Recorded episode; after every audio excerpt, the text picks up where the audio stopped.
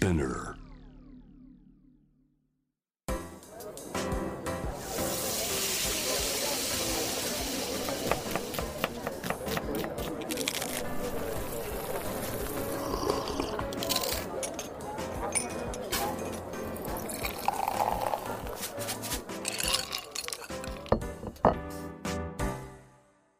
アジナ副音声Voice of Food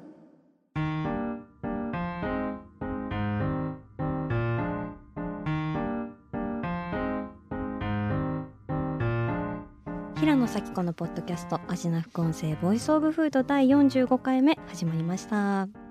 この番組は365日食べ物のことしか考えていない食のしもべことフードエッセイスト平野咲子が毎回テーマに上がるフードについて熱く語り音楽のライナーノーツみたいに美術館の音声ガイドみたいに食をもっと面白く深く味わうためのトークをお届けする番組です。え今日はですねガストロノミーの最前線で何が起きているのかという話を前後編でお届けしたいなと思っています。前回はあの我らが愛するモスバーガーがテーマだったのでちょっと話題のね振れ幅が結構なかなか振り切れてるんですけれどもそれも味な副音声ということでよろしくお願いします。あの世の中にはですね食事に対して美味しいというだけでは満足できない人間がいるんです。でその人たちはですね食体験に対して創造性であるとか芸術性であるとかあとは思想や哲学物語性社会性もうそういったものを料理から見出せないと我慢ができないタイプといいますか。まあね五感丸ごとで味わう総合芸術みたいないな感じで食を捉えている変わり者っていうのがおりましてですね レストランの中にもそういった視点で食体験を作り上げているあのお店が世界中にきら星のように散らばっているので彼らはそういったところをあるいはまあそうでないところも含めて目指して世界中を飛び回っていったりするんですよね。でそういった方をあのフーディーっていう風に呼んだりとかあるいは最近だとガストロノート、まあ、これはですねあのアストロノートっていうのが宇宙飛行士っていう意味なんですけどあの食への探求と冒険心が宇宙飛行士にも勝る勢いだということで ガストロノートとか言われたりするんですけど、まあ、私もそういった領域にね片足突っ込んじゃってる部分あるんですけれども今日はですねそんなフーディーのみんなが夢中になってるその現代料理とかガストロノミーみたいなお話をしていきたいなというふうに思うんですけれどももうここでまさにね今日のテーマにふさわしいゲストをお呼びしたいなと思います。美食評論家で世界ベストレストラン50日本評議委員長の中村貴則さんです。よろしくお願いします。はいどうぞよろしくお願いいたします。ます中村。中村さんもまさにそういったタイプというふうにですね今のはいご説明はとても面白かったであす。まさにおっしゃる通りですね。もう高則さんは食はもちろんなんですけども茶道旅温泉滋賀まあ釣りだったりショコラだったりもうあらゆる文化嗜好品に対しての膨大な知見をお持ちといいますか。もう私の中で歩く伊勢丹メンズ館みたいな感じで。ごめんなさいだいぶ洒落た言い方ですね。語弊があすけれども、い。えいえいえあの本当にまああの遊ぶのが好きっていうただ遊び人でございますが、はい。いやもう今日はそんな中でもそのレストラン文化を牽引する潮流ともいえる、あのガストロノミーの話していきたいと思うんですけれども、その中村さんが日本評議員長を務める世界ベストレストラン50はいっていうアワードはやっぱりそういったそのレストランカルチャーの趨勢を占う上でも非常に重要なはいア。ワードになるんですかね。まあまさにそういう意味ではその今の時代にこうしたっていうのかな。やはりそういうフーディーの人たちが求める、えーアワードにえーなってるということだと思います。うんはい。あの今年の3月末にはね、はいそのアジア版2022年のランキングも発表されましたけれども、まあ、そもそもその世界ベストレストラン50ワールドはい50ベストレストランっていうのはどのようなものなんでしょうか、はい。えー世界のベストレストラン50という、えータイトルなんですけども、うん。2002年にあのこれがまあでき設立されまして、うんうん。えっとねイギリスのウィリアム・リード・メディアというメディアの会社ですね。はい、そこの会社がそのランキングを初めてつけたのがそれが非常にこう受けたというか、あの人気になってですねそれから毎年発表するようになって、まあ、今ではまあ、今年ちょうど20周年なんですけなど。もはい。えー今では食のアカデミー賞なんて言われてですねうん。年に1回発表するんですけども、えーもう今やその、えー食というよりかはその結果がトップニュースで扱われるようになって非常にまあ人気。ね。そうですね。はい、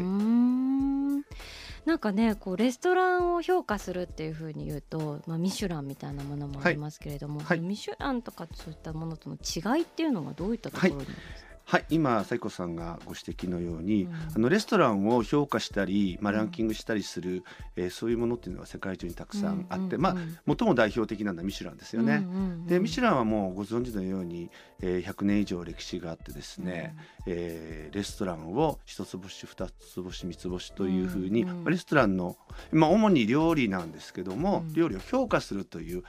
評価本ですよね。なるほどなるほど、はい、それに対して、うん。この世界のベストレストラン50というのは、うん。まあ、年に1回あの投票者がうん。投票する、うんうんうん。それを、えー1位から50位まであうん。の得票数順にですねランキングする。どなるほど、だからミシュランとの違いは、うん。えーミシュランは料理に対しての評価。うん。で世界ベストレストラン50はランキング。人気投票にランキングっていうのがまあ大きな違いですかね。リストはリストなんですけども、うん。そういう違いがあると。うん。あとはですねもう一つ大きな違いというのはミシュランはあのフランスの食文化背景にしてますよね。うん。おっしゃる通り。はい。あのやはりどうしてもこう当然フランス料理っていうのは世界のやっぱ食のまあ権威であるうん。牽引してきたあの文化食文化の代表なのでミシュランがどちらかというとフランス料理を主体にしているのに対して世界のベストレストラン50まあ本部がイギリスなので、うんまああのイギリスもそうだし、まあ、世界中フランス料理に限らず世界中を評価しあのあの発掘していこうな。るほど。なイギリス人ってまあどっちかというとエクスプローラーっていうかはあ面白い。あのそうういうまあ旧大英帝国の、まあ、なんかそういう DNA があるのかなと思うんです。うん。発掘していこうっていうようなな性質の違いがあるのかもしれないで美すね。食の未開領域についてみたいなあおっしゃる通りそうですね。発掘していく、はい。まあ、でも確かにこうミシュランっていうものに対すうん。るある種のまあカウンターカルチャーというか、はい、なんかそういう視点もあるのかなっていうイメージははい。あります、ね。おっしゃる通り、うん。そのやっぱりここ20年ぐらいってやっぱり食ブームっていうのがあって、それがさっき咲子さんがちょっとご説明したように、レストランっていうのが単に料理っていうよりかは、もっと例えば現代アートだとか、フファッションだとか、あのデザイン性だとか、うんあとはまあシェフのまあ哲学みたいなとか、要するにお皿の中だけで評価できなくなっちゃったっていうのを、それをまあある種反映したっていうか、うん受け皿になったのがこの世界のベストレストラン50なのかなと思って。あともう一個大事なのは、ミシュランってその例えばパリとか、はい。まあ、東京とか、エリアが決まってるじゃないですか。そうですね。でうん。エリア以外で面白いの作ってる人って世界中にたくさんいいレストランっていっぱいあって、うんどうしてもそれもフォローできないのは、うん。世界ベストレストラン50は世界中のどこでもいいですよっていうのがやっぱりこれ火ついたあの背景にあるのかなっていうふうに思いあますね。ある種そのフランス料理が美食の中心であった時代から、まあ、ある種その美食の震源地みたいなものがスペインもありえるかも。北欧もありえるかもとかそうそういうことですね。南アメリカもアメリカもありえるかも。そういうふうに潮流自体を動かしていくみたいなのがそうですね。それに呼応したのか、まあ、どっちが先かわからないですけど、この20年はそういう動きになってきて、まあ、今日はそういう話題にも多分展開していくのかなと思うんですけど、うんうんうん。実際どういう食文化の潮流をこう作り出してきたみたいなのっていうのがあるんですはい。かね。えー、と多分最も象徴的なのが、うんうんやっぱりエルブジだと思うんですよね。なるほど。はい、あの、えースペインのカタルーニャ地方にうん。エルブジというレストランがあって、うん。このフェラン・アドリアさんっていううん。カタロ,、カタローニャ人、うんうんでここがやっぱり世界で最も予約が取れないって言われだして、うん。世界中の、まあ、いわゆるさっき言ってたようにフーディーですよね、うん。が訪れたのが、まあ、お世界的にこの美食の大きな変わり目。うん。それが大体約20年ぐらいになりますよ。そうですよね、もう私は伺うことはかなわなかったんですけれどもなんかもうそれこそそのフランス料理のヌーベル・キュイジーヌみたいなものに対してのその分子料理モダニズム料理もうすごいですよねエルブリの料理ってね。そうですね。あの、うん。多分エルブジの革命って言われるんですけども、うんうんえー今おっしゃったようにうん。2つ革命の要素があると思っていて、なるほど。一つは、うん。いわゆるその分子料理ですよね。うんうんその料理を分子レベルで、うんそのひもうあの解体して再構築するとか、うんうん。例えばあのエスプーマみたいにはい。新しい調理器具を用いるとか、うん。まあ、これも分子料理のその、うんうん。あのまあ技術上の革革命っていうか革新。あわあわにしちゃうんですよね。そうそう。あとはやっぱり食の権威っていうか中心はやっぱり長い時代フランス料理フランスですよね。まあ、そこにフランス料理持ち込んだイタリア、まあ、フランスイタリアっていうのが、まあ、世界の食のやっぱり権威だったんですけど、それをの牙城をやっぱスペインが崩したみたいな革命もあるんですよね。そういう文脈でそのパスエルブジがその象徴っていうこと。でこの第1回目のその2002年のその世界ベストレストラン50のリストの1位がエルエルブリなんですよ。なるほど。っていう流れで今来ていると。だってそれで通算5回獲得されているということで。そういうことなんですよね。でその次の波がもう20年の歴史があればねあのその分子料理の次は何だっていうところで出てきたレストランっていうのがノーマ。北欧のノーマ、はい、でこれもすごく大きなことで、うん、その世界中の誰もが、はい、もうむしろあの北欧に住んでる人たちも北欧に美味しいものないって自分たちで言ってるわけですよ。それをそのまあノーマのレネ・レビシェフをはじめ北欧の料理だけで食文化を作ろうっていうマニフェストを作ってそれで北欧料理っていうのを生み出した。これが多分すごく大きな、まあ、事件っていうかもう革命ですよね。でも本当そうですよね。それこそ北欧って、まあ、痩せた土地というか、まあ、美食といってもそういうフランスとかの真似事ばっかりやった輸入食材ばっかりこうを使っていくっていうのが大きかったっていうふうにそのレネ・レゼピ氏自身がおっしゃってる中でそうじゃなくてその土地にしかない食材でその土地の自然と文化に徹底的にこだわった料理っていうのが新北欧料理として打ち出したっていうのは確かにもう衝撃というか。それこそアリを使うとかねお料理に。そうですよね、で今そのセックさんアリっておっしゃったんですけど、うんうん、まあ、北欧はやはりまあ今までハンディキャップだと思われてたのが、うん、例えば柑橘がないとか、うんうん、例えばワインの生産の北限を超えているのでワインも作れないとか、どちらかというとちょっとネガティブに捉えられてたんですけど、その今アリっていうのは、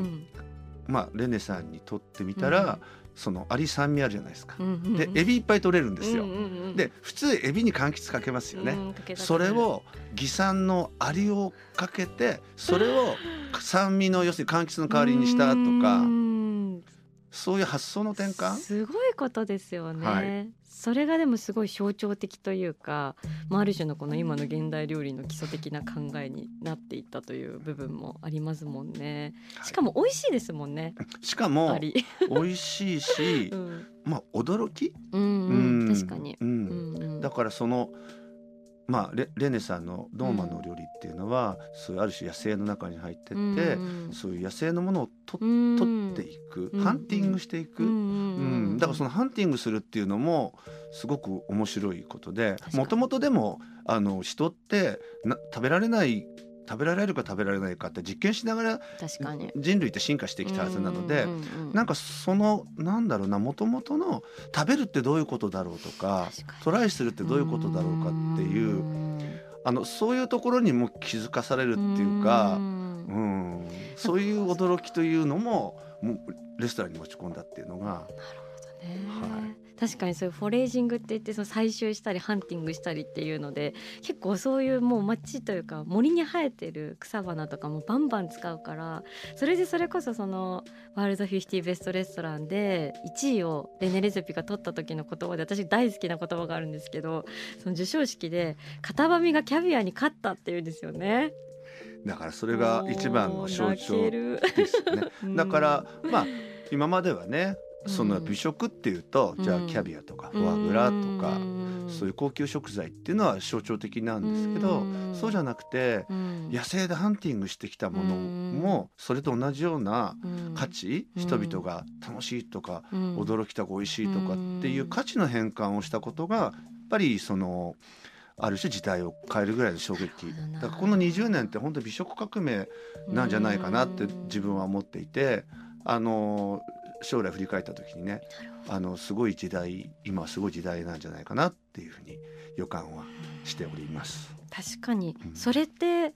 他の土地にも自分もできるかもしれないって勇気を与えることにもなりますもんね。おっしゃる通りそうなんですよ。日本もあのすごいあの北から南まで長い土地国じゃないですか。それ日本だって北の方に行って冬ね何もない遠く何もないっていやあるよね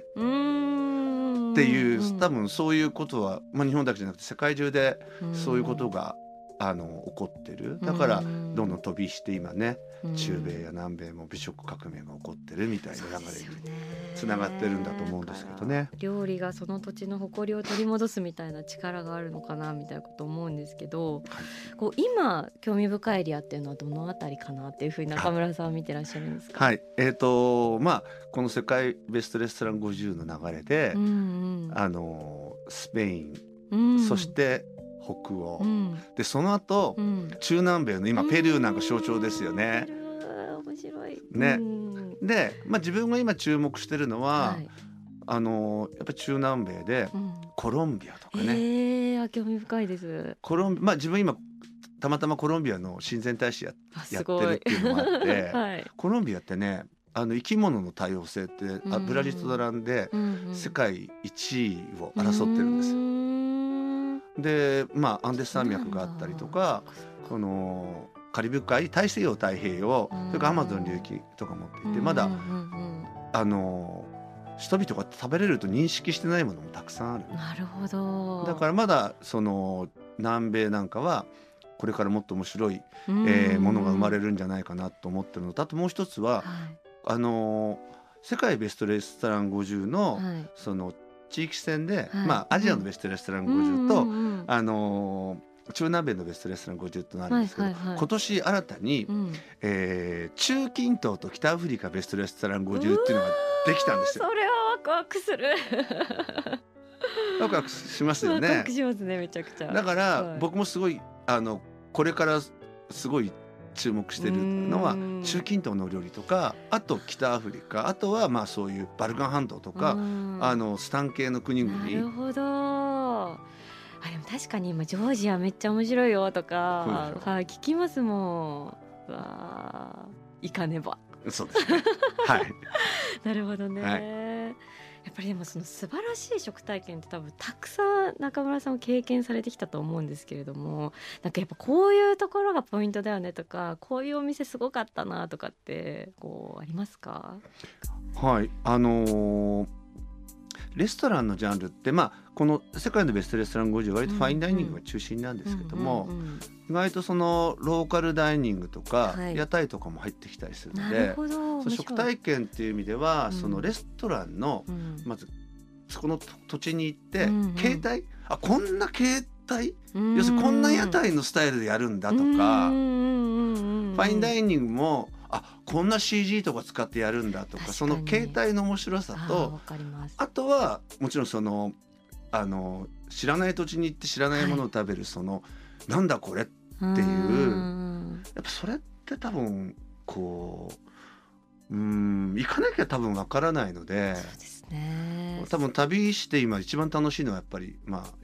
関さんもそうだと思うんですけど、うん、食食体験 そうなっちゃうんですよね。最後のアナログ産業ですからね。そうなんですよ。何もかもデジタル化した世界において食だけはっていうのありますもんね、はい確かにな。それこそ今携帯っていう話で思い出したのがあのペルーのそのセントラルってさっきもお話出たんですけど、はい、あそこのやっぱコンセプトとかめちゃ面白くて、はい、そのいわゆるそのレストランのフルコースがそのペルーの標高ごとにフルコースになってるんですよね。だからその例えばアンデス山脈の生態系を表す標高4350メートルの料理とか 海を表現する海抜マイナス10メートルの料理みたいな感じでそうやってあ標高ごとに切ってその食文化を表していくんだってもうそのコンセプト作りが天才すぎるって私は結構 思っちゃって。まさしく、そういうことなんだと思うんですよ。うん、でそこの土地に行って食べてまあその土地の食体験なんですけど、例えばまあそういう生産者とかこういう食材があるっていうのまではみんな普通にイメージできますけど、今言ったように、そのアルティテュード、そのそうか標高とまあその海の深さ、うん、そういうのを土地で体験するって意外とそこは発想いけないいかないじゃないですか。クリエイティブジャンプあるなって思います。おっしゃるだから例えば日本だってフォッサマグナって今それこそブラタモリ的にその地学的にその土地をスキャンするけど、それで食でもできるってことなんですよね。まさにそうですよね。だフォッサマグナってじゃ例えば静岡県って、その焼津の海ってすごい深いじゃないですか、駿河湾の深さから、うんと例えば富士山の高さまで、あの距離ってすごいんですよ。すだから静岡県って実はすごいあの美食のポテンシャルがすごい高いんじゃないかなと思ったり。静岡の人っていや静岡そんな美味しいもんないよなんて言っちゃったりするけどいや待てとかね。じゃあ世界を東西南北で捉えるのではなくても垂直に捉えてっていう、まあ、見つめ直すみたいな、ね、っていうことも食を通してだったらなんかこうそういうこう発想の転換っていうかイメージの転換ができる。だからレストランってそういうあのこともできる体験の場所なのかなと思って。そうですよね。だから出汁の文化とその地質学みたいなのとかってもう全く不可避というかもう一緒のものですもんね。そうそう。だから、うん、まあ日本の今おっしゃった出汁の文化だって、うん、北前船があったから、その昆布とカツオがこう一緒になったみたいな、まあそういう歴史的なその交易の、そういうところにもイマジネーションを持っていかないと日本の出汁の文化の本質まで突き当たらないじゃないですか、だから結構知的な体験でもあったりして。全ての入り口ですね食はね。だからレストランって そういう意味で言うとすごくこうアート性みたいなっていうかそういうこう勉強っていうかなんかイマジネーションの楽しさみたいなのはまだまだポテンシャル高いんじゃないかななるほどな、うん、あと一方でそういうなんだろうなサスティナビリティだったりとか、はい、こう地球に生きる一人の人間として社会に何ができるかみたいな部分でもやっぱりこう料理人の人の感性とか行動力ってすごいなと思うことって多くないですか？あおっしゃる通り、うん、今そのこの世界のベストレストラン50って、うんうん、サスティナビリアワードみたいな、うんうん、あの表彰したりしてるんですけど、もちろんその今 SDGs ってまあいろんなジャンルで言われてるけど、うんうん、食は結構切迫していて、うん。うん、その食材がなくなっちゃう。あと生産者なくなっちゃうとか食文化なくなっちゃうって結構リアルなんですよ、うんうん、だからエネルギー問題どうするっていうのも確かにリアルなんだけど、そのそんななんかリアリティってね、うん、感じるかなって思うこと結構観念的なこともあるんだけど、うんうんうん、食の場合はすごいリアルなんで感じやすいんですよ。だからシェフたちが本当にこの料理作れなくなっちゃう。そうですよね。本気で思ってるのとあと食べてもいやこれウニ食えなくなっちゃったらどうするんだろうとかさ。白トリュフはつい最近白いトリュフの香る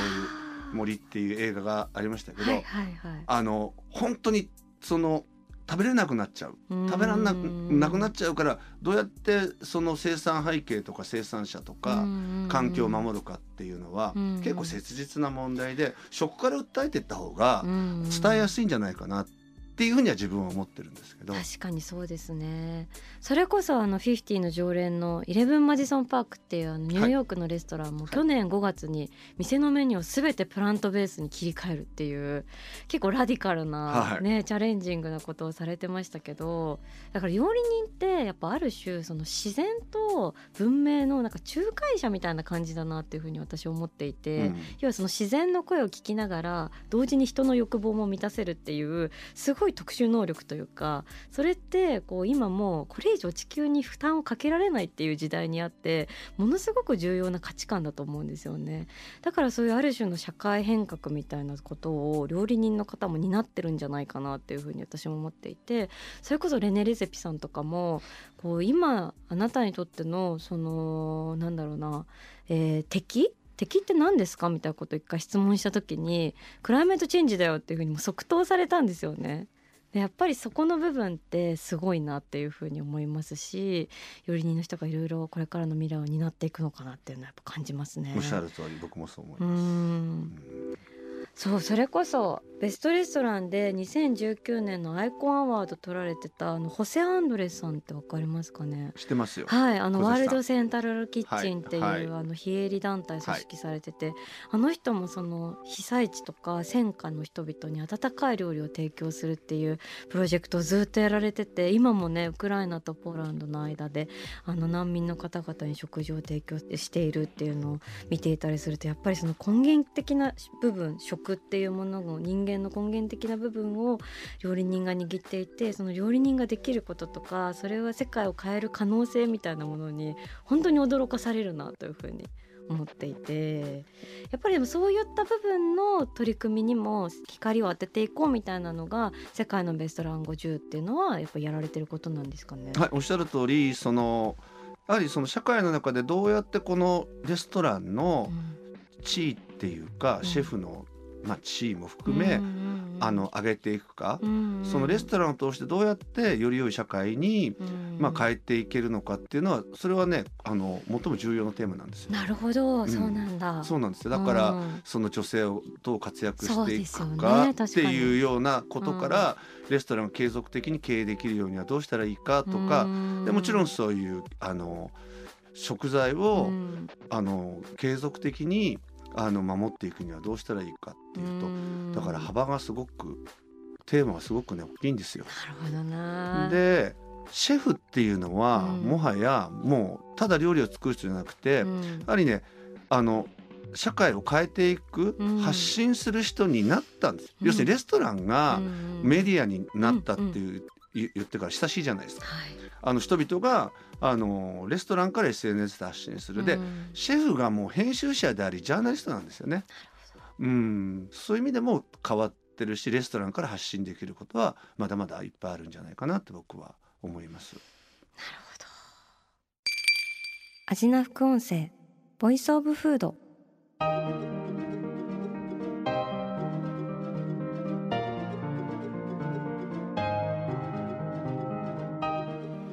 今回は、えー、ガストロノミーレストランシーンの最前線で何が起きているのかというテーマで、えー、世界ベストレストラン50日本評議委員長の中村貴則さんを迎えしてまいりましたが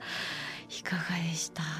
いや面白いね。いやもう私がすごい感動しちゃってもう本当におっしゃる通り。いやいや関子さんもよく、うん、あのこのアワードのこともご存知なので、はい、あのもうご指摘すごくあのもっともだなと思鋭く突っ込んでこられるんで自分楽しくお話できてますけどいやいやいやいやでも本当にあのやっぱりねこういうアワードみたいなものってどうしてもそのちょっと言い方悪いですけどなんかチャラチャラファッション美食みたいな風にこう切り取られることってあると思うんですよね。私すごいそれもったいないと思っちゃっててなんかもっとこんなに社会に対してこんなことをしているとかこうつぶさにランキング見ていくと本当に一人一人のやってることってすごいことだなっていうふうに私思思ってるのでなんかこういう深いレイヤーのところまで中村貴則さんのような方のお話を聞けるっていうのは私すごいなんか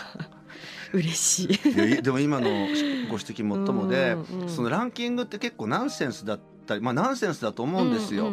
あのそういうふうに言われることもあるし、うんうん、でもナンセンスだからこそ浮き上がってくる文脈っていうのは絶対あると思っていて、それは読み解きなので、うん、そういうのはやっぱりあのこれを見る人たちお客様、うん。うん、読み解いていかないと、うん。うん、本当のなんか美味しさの深いところまではたどり着かないので。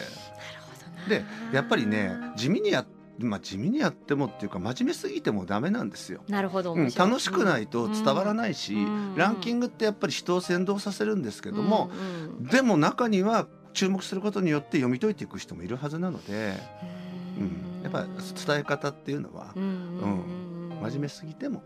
ダメだと僕は思いますけどね。面白いですね。いやちょっとこの話はね引き続き後編にあのお伺いしていきたいなと思うんですけども中村貴則さんのやってらっしゃることが本当にもうね眩しすぎて もう今日もですねあのこちらの、はい、あの新しい雑誌を創刊されたということでお持ちいただいたんですけど、ちょっとご紹介いただいていいですか？はい、えっ、ー、と JR 九州さんが七つ星 in 九州というあの寝台列車、まあ豪華寝台列車日本を代表する列車を運営されているんですけども、その中で社内で読むにふさわしいような雑誌を作ってくれないかってご相談をいただいて、まあそのイメージでちょっと雑誌を創刊つい最近なんですけどね出たばっかりですすごいですね。そう風景がもう壮大すぎて壮大な中にポツンと中村さんがいらっしゃるみたいな。はい。この壮大感をね言葉だけで伝えるの難しいんですけれども。じゃあこれももう手に入れられない？そうですね。ちょっともう全部完売になってしまったすみませんじゃあちょっとまた次号を楽しみにお待ちしたいと思いますが、はい。はい、ちょっと引き続き、はい、はい、後編もよろしくお願いします。ありがとうございます、そして番組では引き続き皆さんの好きな食べ物のメッセージを募集しています。メッセージを紹介させていただいた方には番組オリジナルステッカーをお送りしています。メッセージは味の副音声のインスタグラムをチェックして送ってください。そして味の副音声は毎週月曜日に配信していますがさらに JWEB のラジオでもお聞きいただけます。毎週金曜日深夜12時半から FM81.3JWEB こちらもぜひチェックしてください。平野咲子が届ける味な副音声ボイスオブフード。次回も食べ物への愛を声にしてお届けしていきます。あーお腹すいた。